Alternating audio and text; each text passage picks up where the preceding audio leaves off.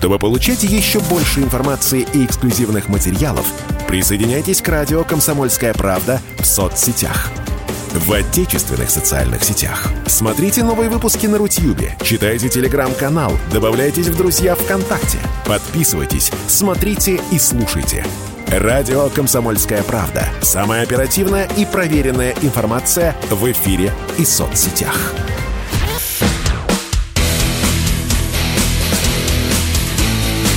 Программа с непримиримой позицией. Утренний Мардан.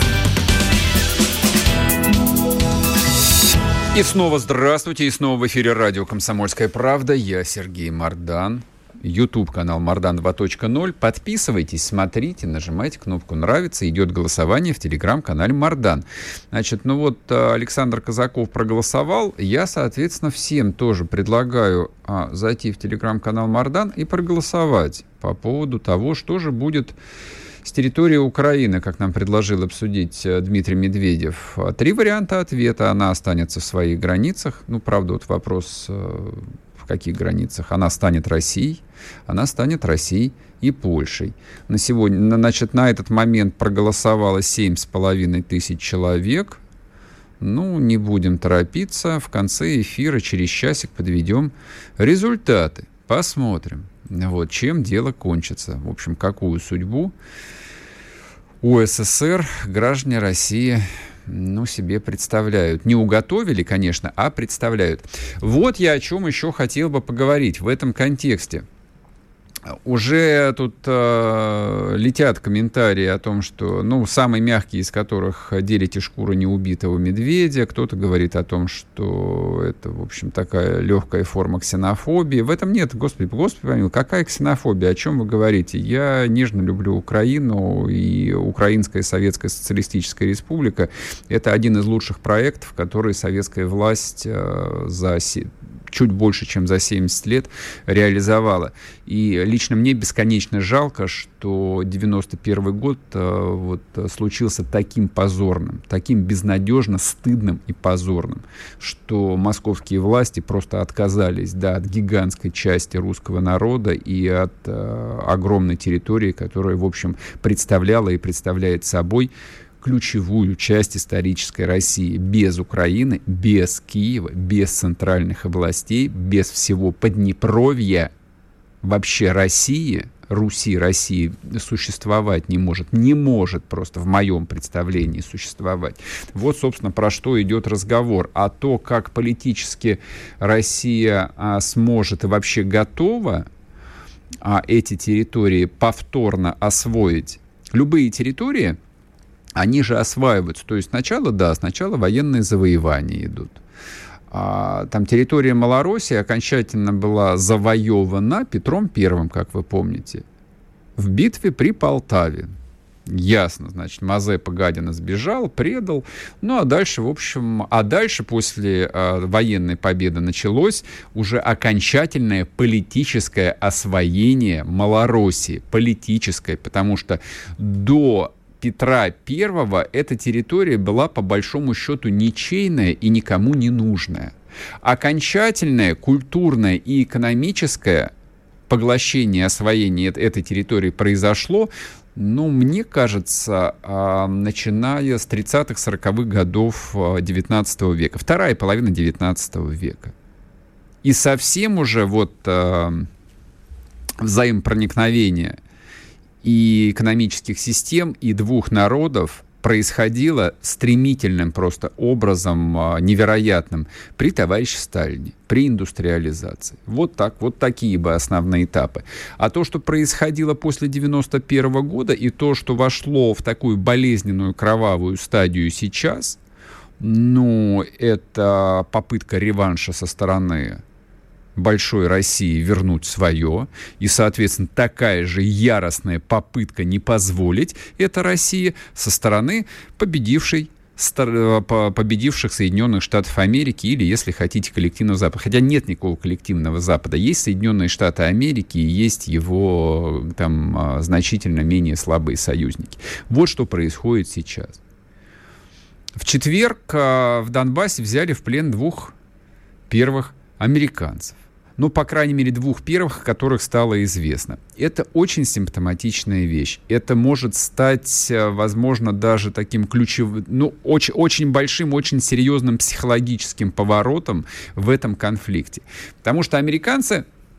А, ну, нация довольно простая, очень зацикленная на себе. То есть, если война идет где-то там на дальней периферии, в каком, для них что Украина, что Сомали, это примерно одно и то же. Это где-то очень далеко, непонятно причем где. Ну да, вроде в Европе, и это плохо, то есть Европа это наша.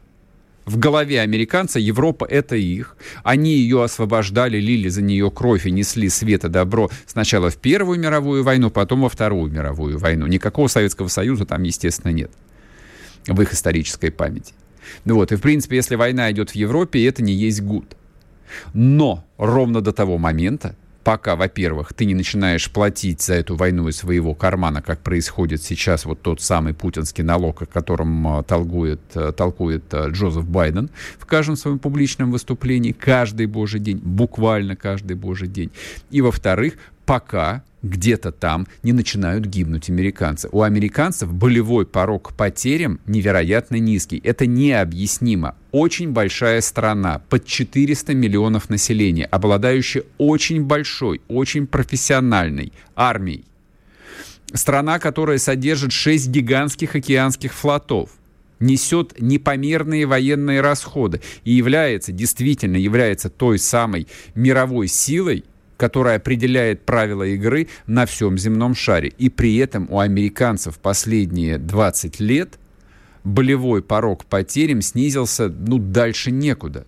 То есть, когда они потеряли, ну, сколько там погибло, десять или двадцать американцев вот в финальной стадии вывода войск из Афганистана, это же была целая катастрофа, о боже мой, там все американские телеканалы, все американские газеты исходили горючими слезами.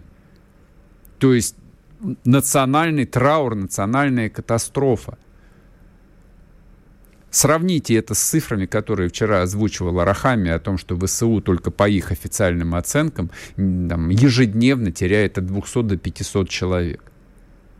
Посмотрите на цифры, о которых говорили американцы.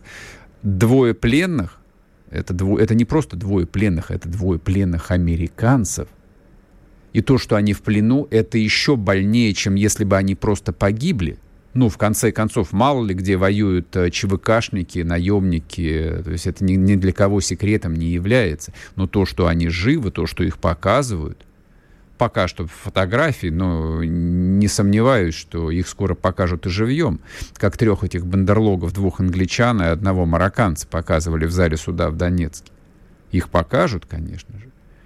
И это мощнейший психологический удар по сознанию, ну, по крайней мере, политически активного американского класса. Там на глазах меняется отношение к войне, и в Европе оно меняется.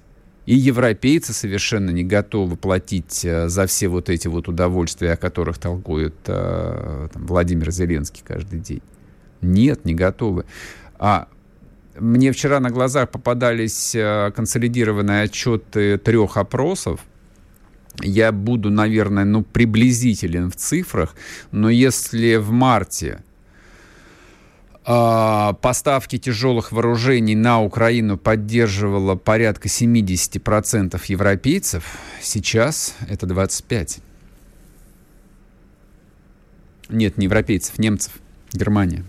Ну, а поскольку Германия является, так сказать, главной страной Евросоюза, главной экономикой Евросоюза, главной а, индустриальной экономикой Евросоюза, ну, сделайте сами из этого выводы.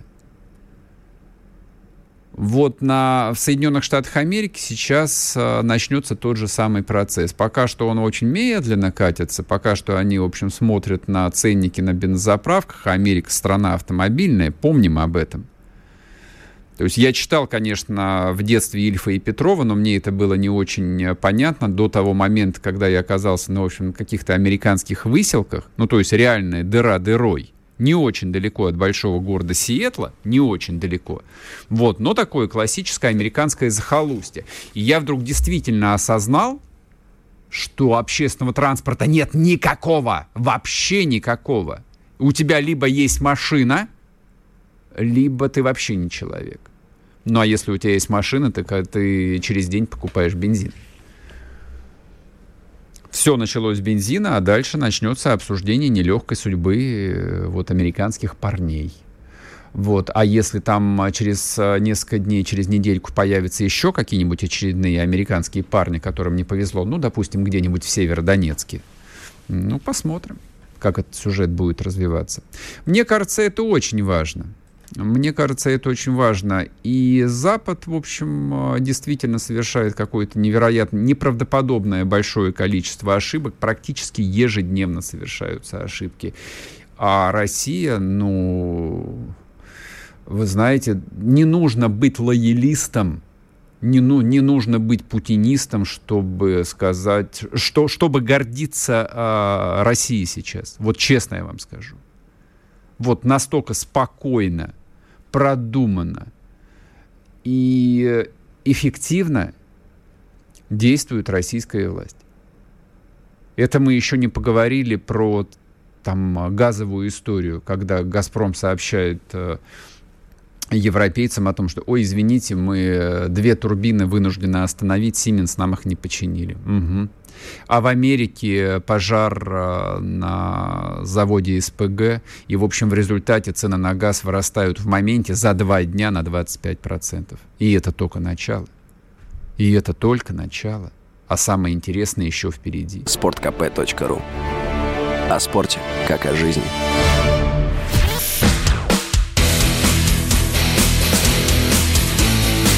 Программа с непримиримой позицией.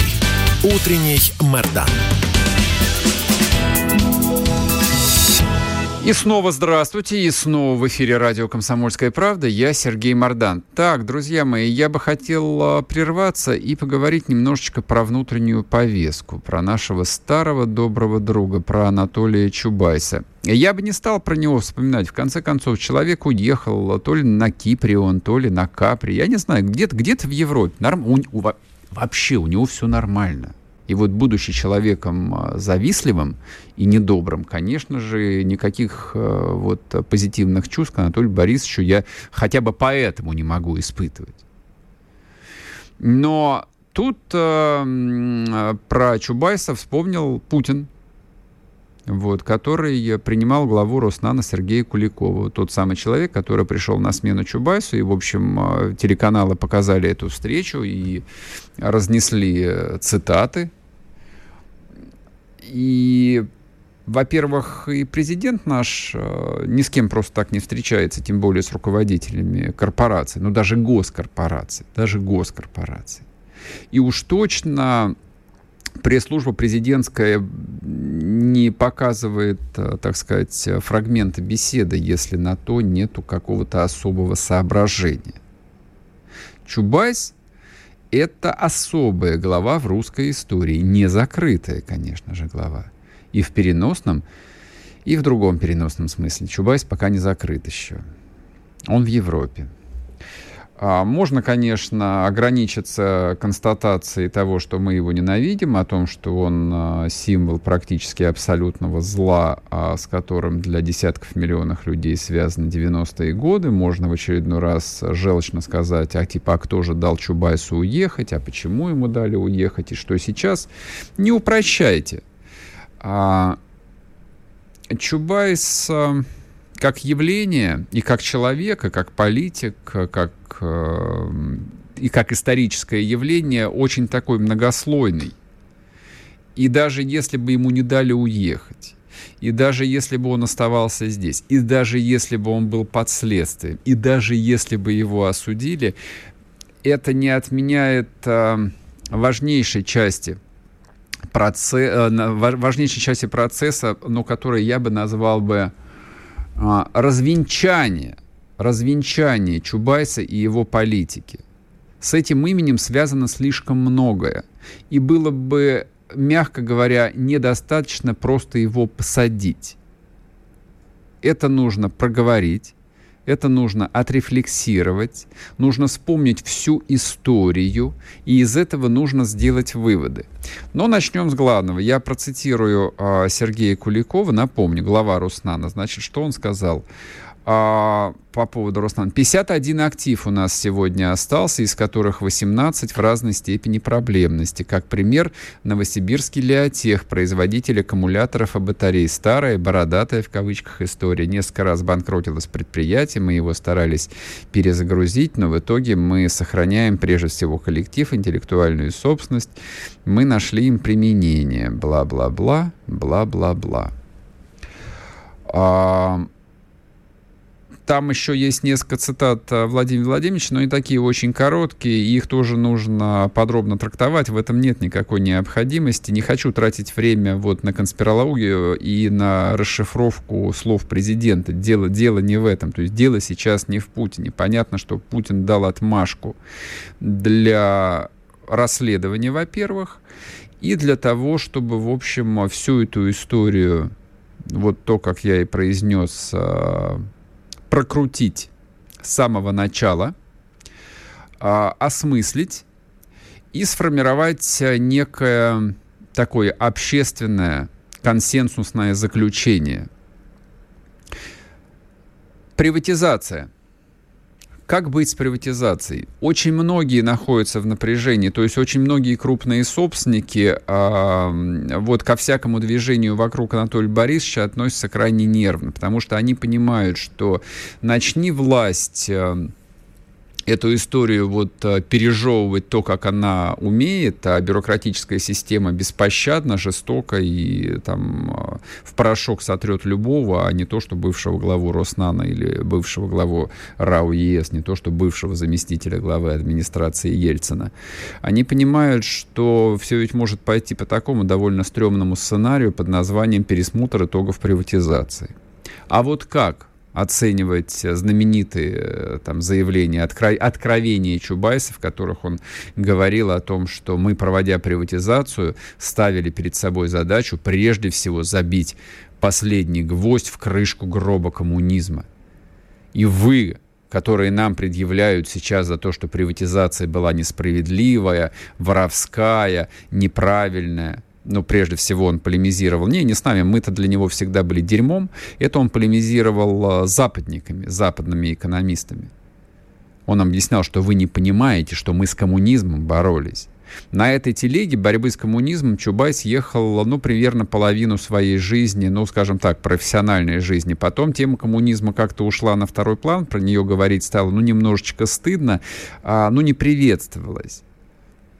Вот, потому что говорили, и он говорил вот в тех же самых интонациях, как сейчас говорят политические украинцы. Вот они тоже вот непрерывно там а, декоммунизировали УССР, и в итоге додекоммунизировались до обсуждения в прямом эфире радио «Комсомольская правда» вопроса, а что же будет с Украиной, она станет Россией или она станет Россией и Польшей.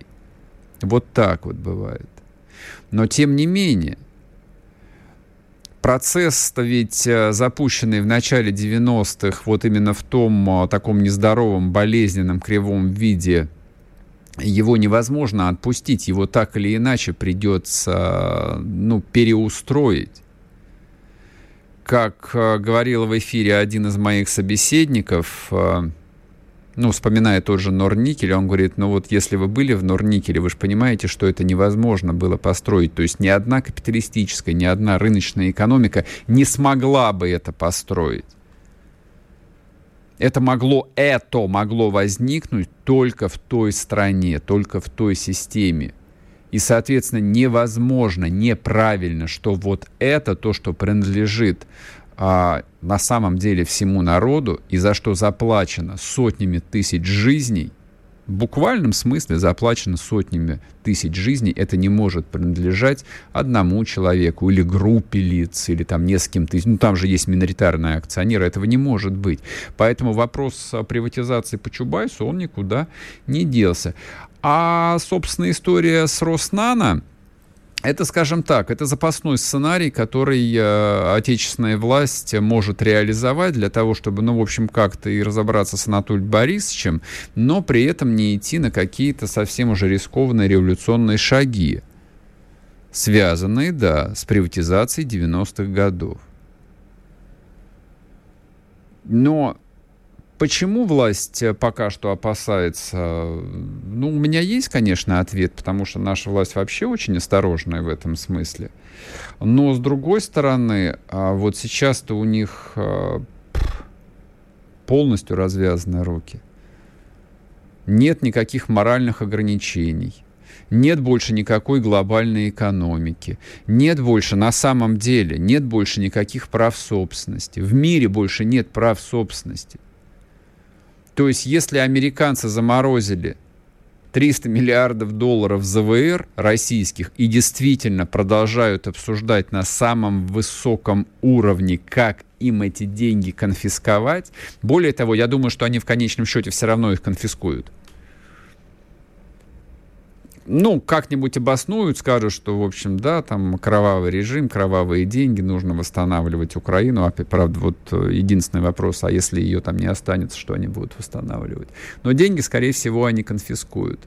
И это окончательно поставит крест на всей модели священного права собственности, за которое Европа, весь Запад, весь Запад боролся, ну, по большому счету, с тринадцатого века. С высокого средневековья, то есть когда стали возникать города, когда стали возникать, возникать гильдии, вот тогда возник вопрос собственности, как философского понятия, как абсолютной ценности. Без права собственности западной цивилизации не существует. Вот эта вот базовая ценность сейчас разрушается. Вот, а нам-то что стесняться? Мы Азиес, как Федор Михайлович Достоевский устами своих героев говорил, мы азиас, нам-то что, мы же дикие люди, мы же евразийцы, если по ученому, мы евразийцы, с нас и так спрос небольшой был, сиволапые, то есть мы со времен Петра пытались стать европейцами, правда, получалось все, все время криво, косо, и регулярно, в общем, мы скатывались до отрубания голов на плахе на лобном месте и гулага какого-нибудь, ну, как они считают. Ну, так и хорошо. Зато сейчас можем отыграть назад, сказать, что все было неверно. Вот. А что касается Чубайса, да, да, я думаю, что Следственный комитет дело откроет, его осудят и даже заочно выпишут в конечном счете арест. Изменит ли это что-нибудь в нашей истории последних тридцати лет? К сожалению, нет, ничего это не изменит. Но пока есть возможность восстановить хотя бы частично справедливость, я думаю, что она обязательно должна быть восстановлена. И это касается очень многих вещей. И фигуры Чубайса, и отношения к нему в публичном пространстве, ну и вот всего остального, что из этого проистекает. В том числе и Ельцин-центра, кстати. Вот. Это все тоже такая одна из примет коллективной чубайсятины. После перерыва продолжим, не уходите. Чтобы получать еще больше информации и эксклюзивных материалов, присоединяйтесь к радио «Комсомольская правда» в соцсетях. В отечественных социальных сетях. Смотрите новые выпуски на Рутьюбе, читайте Телеграм-канал, добавляйтесь в друзья ВКонтакте, подписывайтесь, смотрите и слушайте. Радио «Комсомольская правда». Самая оперативная и проверенная информация в эфире и соцсетях.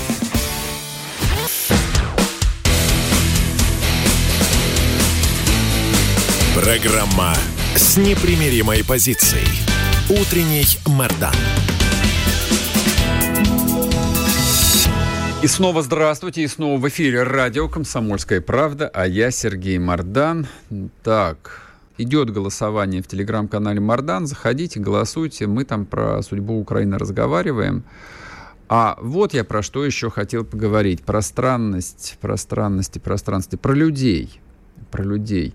Вот сейчас в перерыве наткнулся на вопрос, который прислал кто-то из слушателей в WhatsApp, кстати, по номеру восемь девятьсот шестьдесят семь двести ровно девяносто семь ноль два. Это если вы не пользуетесь или не хотите пользоваться социальными сетями, можете писать в мессенджерах.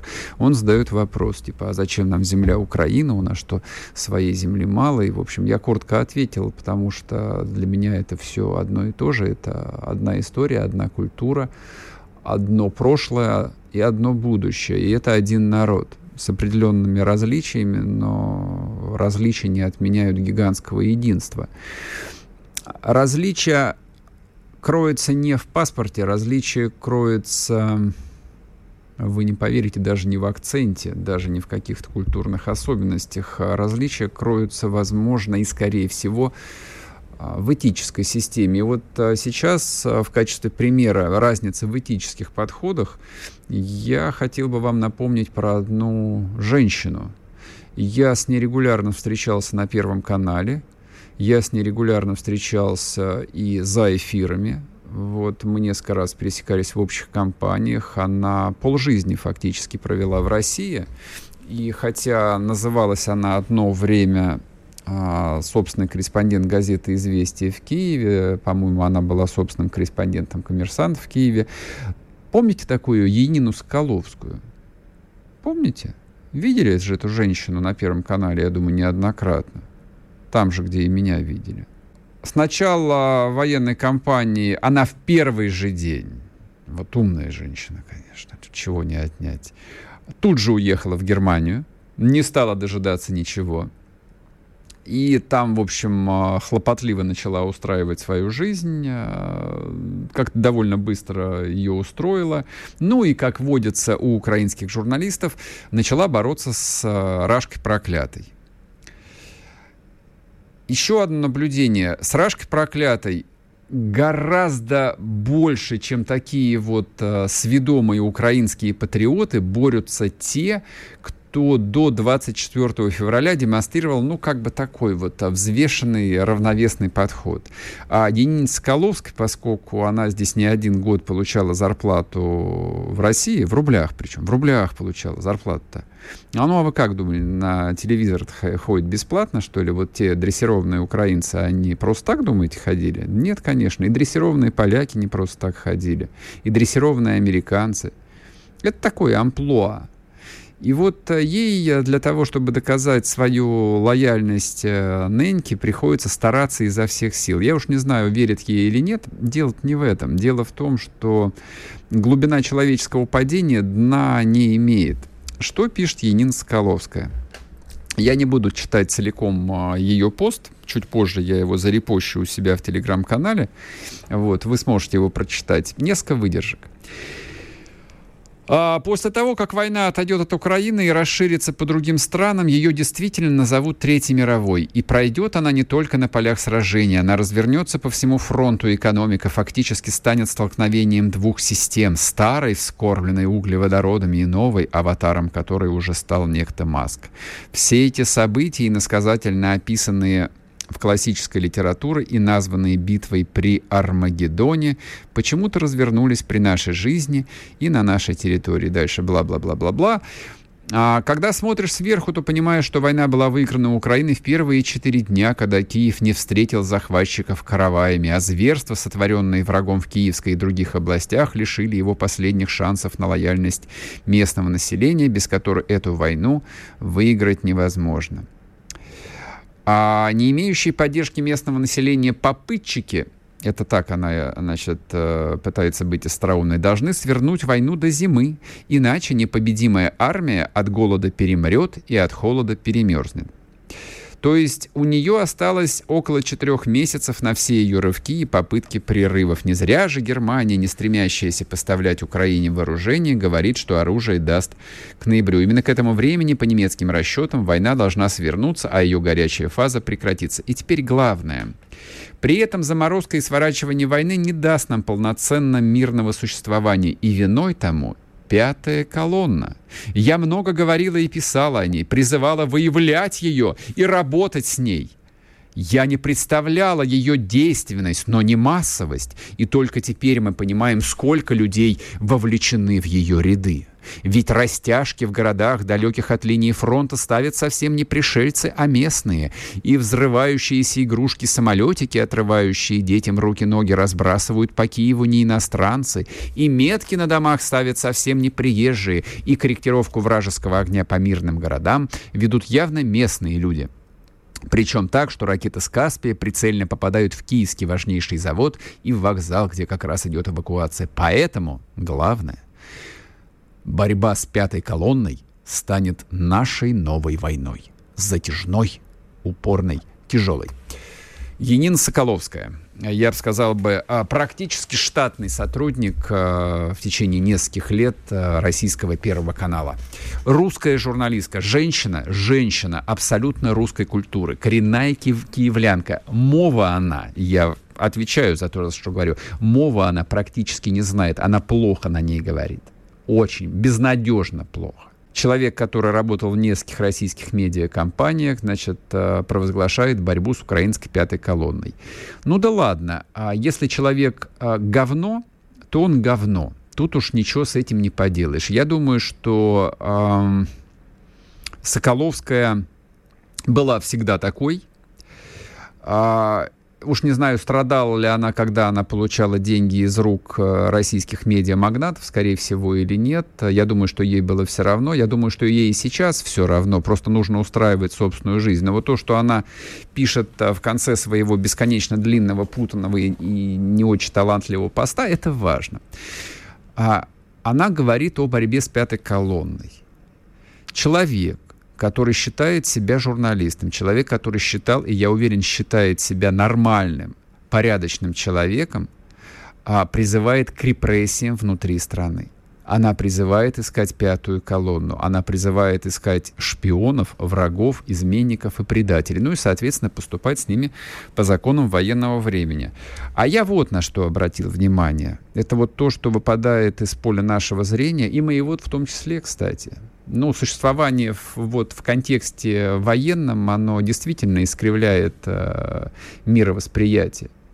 Если они, вот эти вот выродки, говорят о том, что огромное количество украинцев на стороне России, мы не должны об этом забывать. Мы не должны думать о том, что по ту сторону ленточки, как говорят военкоры, находятся только азовцы, ну и всякое отребье типа Енины Соколовской. Мы должны все время помнить о том, что на той стороне нас ждут миллионы людей. Нас ждут как освободителей, как своих, как родных миллионы людей. Вот что не должно выпадать из контекста того, что происходит. Точнее, это именно то, что является ядром, смыслом того, что происходит. В этом же, собственно, и суть. Просто за официальной риторикой, за сухими, сдержанными словами, которые произносят, ну, вслед за Путиным все остальные чиновники, действующие внутри российской власти, этот смысл утрачивается. Ну, слова такие, бюрократические, они лишены цвета, запаха, вкуса, они не цепляют, как правило. А от частого повторения они вообще вытираются. А это главное. Когда мы произносим термин «освобожденные территории», это то, на чем даже должен ставиться акцент. Это не просто освобожденные территории, это не просто освобожденные гектары, сотки, населенные пункты и города. Это освобожденные люди. И люди, которые там живут, не только в Донецкой или Луганской областях, а еще и в Херсонской, а еще и в Запорожской, а еще и в Харьковской. И далее там еще довольно длинный список, к сожалению, длинный. Это наши люди, это наша родня. И вот эту вот родню, и вот эту вот родню, вот эти вот Енины Соколовские предлагают найти и убить. Они их хотят найти и убить. Фуф, как ей там спится, как ей живется, я не знаю. Тем более, что после начала спецоперации ей тут а, ее бывшие друзья помогали и устроиться в Германии, и звонили, и, в общем, оказывали содействие. А она после этого призывала убивать русских детей. Вот такие люди есть. Вот такая вот история. Ну ладно, после перерыва подведем, наверное, итоги нашего голосования. Вот, через минутку вернемся и скажем, как же вы видите будущее Украины. Не уходите. Чтобы получать еще больше информации и эксклюзивных материалов, присоединяйтесь к радио «Комсомольская правда» в соцсетях. в отечественных социальных сетях. Смотрите новые выпуски на Рутьюбе, читайте Телеграм-канал, добавляйтесь в друзья ВКонтакте, подписывайтесь, смотрите и слушайте. Радио «Комсомольская правда». Самая оперативная и проверенная информация в эфире и соцсетях.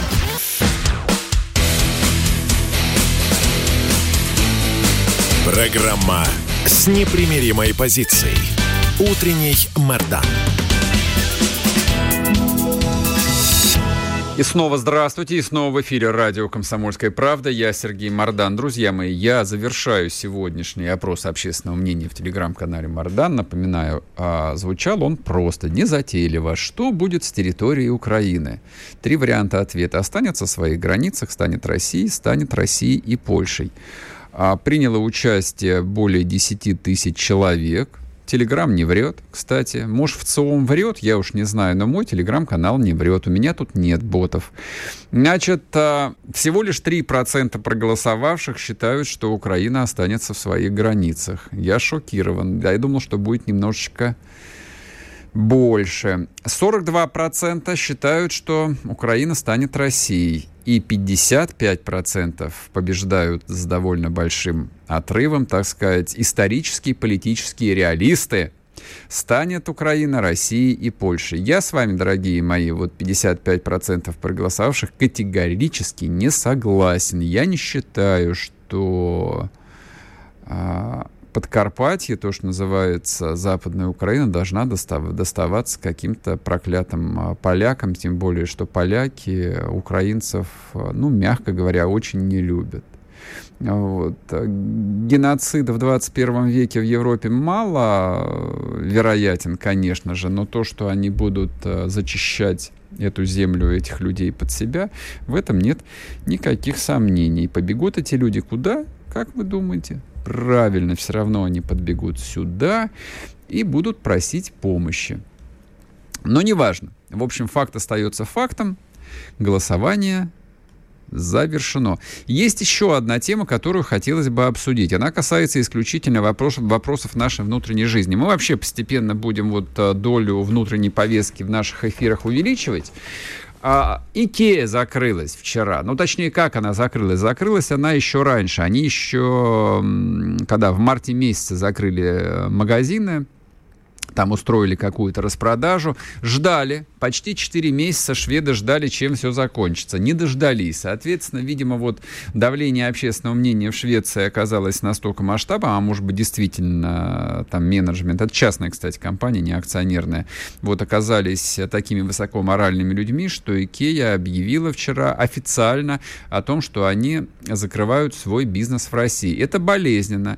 В их структуре доходов, а они работают по всему миру, российское подразделение IKEA занимало довольно существенную долю, было очень прибыльным, но тем не менее, ну что же, решили и решили. У них тут помимо магазинов четыре фабрики мебельные, большое количество офисных площадей. И вот, и, и вот теперь все. Ну и, собственно, самое главное, почему я об этом говорю. IKEA — это символ. Это один из символов вот того самого глобального западного мира. То есть вообще считается, что куда пришла IKEA, все, жизнь наладилась, значит, это уже вот, вот такая вот, вот цивилизация, вот демократия. Вот в Африке же нет IKEA? Нет IKEA. В Латинской Америке, хотел сказать нет, не знаю точно, но, скорее всего, нет. Логистика другая. В Латинской Америке вообще почти никого из Европы нет. Там все местное. И вот мы теперь тоже будем, как какая-нибудь Бразилия или Аргентина, жить без IKEA. А я помню, когда первая IKEA на Ленинградском шоссе в Москве открывалась, сколько было радости у московской, ну, не интеллигенция, неправильное слово, у тогдашнего московского среднего класса. Как мы гордились. Господи, дожили наконец. Вот боролись ведь. Построили настоящую рыночную экономику. Сама великая IKEA, великая Великое маркетинговое изобретение а, шведов а, пришло к нам в Россию, и теперь мы сможем покупать стулья за пятьсот рублей, табуретку за пятьсот рублей. А, ну еще рожок для обуви из IKEA есть практически в любой московской семье. И теперь всего этого не будет. Как же мы будем жить? Будем жить трудно. Первая версия. Вторая версия — будем жить так же. Третья версия — будем жить еще лучше. Ни то, ни другое, ни третье неверно. Значит... А... Ну, надо сказать, что капитализм — система довольно эффективная и воспроизводящая сама, себе, сама себя. На фоне IKEA появилось довольно большое количество компаний, которые пытались повторить опыт шведов. Ну, например, сейчас будет минутка бесплатной рекламы, пусть меня коммерческая служба простит. Вместо IKEA в Москве, по крайней мере, я не знаю, как в других городах, останется сеть товаров у дома под названием «Хофф». Вот. Она вроде бы как с немецким названием, но компания абсолютно русская, созданная русскими людьми. И, в общем, они, по-моему, себя очень неплохо чувствуют. И до решения IKEA, а тем более после решения IKEA. Второй вопрос. Что будет с фабриками? С фабриками все будет зашибись. Фабрики не закроются. Фабрики шведы продадут, и уже сейчас, в общем, есть несколько желающих их купить, но благо купить можно по очень низкой цене. Вообще сейчас очень большая распродажа, и то, что еще полгода назад стоило в шесть-десять раз дороже, вот сейчас покупается фактически забросовые, забросовые деньги. То есть те из русских капиталистов, у кого, ну, довольно там длинная денежная позиция и есть э, смелость и мозги работать в России, вот они сейчас удвоят, утроят, удесятерят свое состояние. То же самое будет и с IKEA. Но еще один немаловажный нюанс, на котором я не могу не остановить ваше внимание. а, Вот когда говорят о высокоморальном э, европейском капитализме, вот о том, э, что ценности важнее, чем деньги, я прошу вас обратить внимание, даже шведы — это не акционерная компания, это частный бизнес, он принадлежит одной конкретной шведской семье. Они, конечно, закрывают магазины, ну, потому что, видимо, издержки вот ведения бизнеса в России, ну, для них слишком велики, но они оставляют офисные помещения. Но они оставляют те площади, которые они сдают в аренду. А это не маленькое бабло-то, очень не маленькое. То есть вот эти вот деньги, они, значит, кровью не воняют. Вот, их можно брать, их можно пускать на помощь голодающим Судана, видимо так, да? Ну хорошо, значит, они не безнадежны. Значит, я уверен, что через какое-то время они попытаются вернуться. Вопрос, примут ли их здесь и в какие деньги им это обойдется. Но вся эта история не, обме... не отменяет э, довольно болезненной и незаслуженно обойденной общественным вниманием тем... темы, извините за выражение, импортозамещения.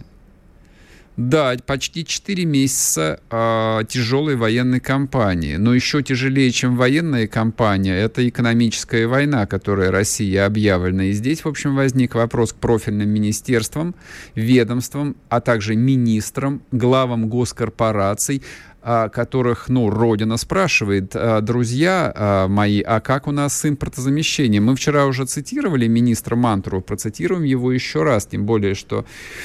И его, так сказать, ну, непонятно, то ли друг, то ли куратор, то ли патрон, господин Чемезов, тоже дал большое интервью в РБК. И, в общем, оба они, вот как, как один человек, как один коллективный мозг, озвучивают одно и то же. Да у нас все отлично с импортозамещением. Все программы выполнены. А если что-то не выполнено, так на это не было государевой воли. А дальше будет еще лучше.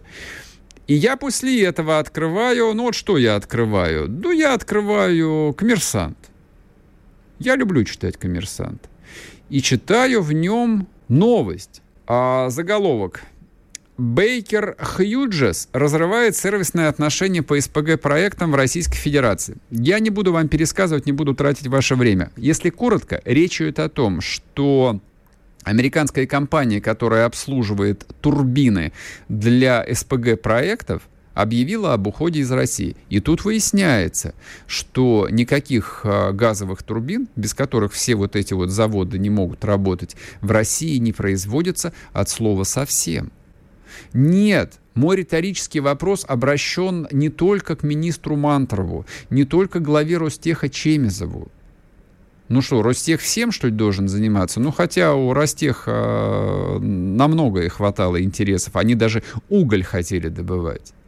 Незадолго до начала специальной военной операции госкорпорации, которая создавалась для того, чтобы заниматься высокими технологиями, в общем, проявляла живейший интерес вложиться в разработку якутского угля. Вот где уголь и где высокие технологии, я, правда, не очень понимаю, но, тем не менее, было. И вот сейчас выясняется вопрос, что газ-то у нас есть. И климатические условия очень подходят для того, чтобы его сжижать. Но только заводы, которые строил «Новатэк», проектировались даже на уровне проекта. Проектировались изначально под американское оборудование. Я что-то не понял. Ну, то есть мы великая энергетическая держава. У нас есть нефть, газ и все такое и прочее. Но даже в этой логике я вот не строю фантазий, что там у нас обязательно должны были быть пять автомобильных концернов, но в логике энергетической державы. А вот оборудование для добычи энергоносителей нельзя было создавать. И вот мы сейчас будем с нуля всем этим заниматься. А вообще у нас с импортозамещением все хорошо. А мебель, зато, зато мебель у нас будет, друзья мои. Так что за Икею не переживайте. Переживайте за сжиженный газ больше. В общем, на сегодня, наверное, все. Услышимся завтра в то же самое время. Будьте здоровы. Пока. Ну и слушайте радио «Комсомольская правда». Все непременно. Это самое главное. Чтобы получать еще больше информации и эксклюзивных материалов, присоединяйтесь к радио «Комсомольская правда» в соцсетях. В отечественных социальных сетях. Смотрите новые выпуски на Рутьюбе, читайте телеграм-канал, добавляйтесь в друзья ВКонтакте, подписывайтесь, смотрите и слушайте. Радио «Комсомольская правда». Самая оперативная и проверенная информация в эфире и соцсетях.